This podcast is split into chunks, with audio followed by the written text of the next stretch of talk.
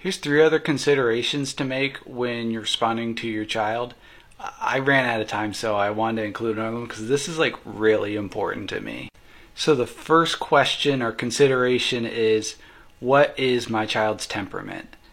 Um, you know, is your child a little spitfire or a perfectionist? They might need more of like a indirect kind of route, or or might they be easily distracted?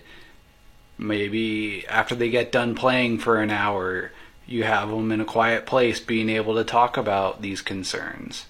And the second consideration would be what were the events that led up to this moment? So, could it have been just a long day? Or maybe they had a substitute teacher, and that can be very dysregulating for some kids that really thrive on structure and routine. Or they got into a huge argument on the bus. Those sorts of things can really help mold and shape our responses. And the third consideration is how does your child best learn? Some people are visual learners, some do more with back and forth discussion, some people learn by doing.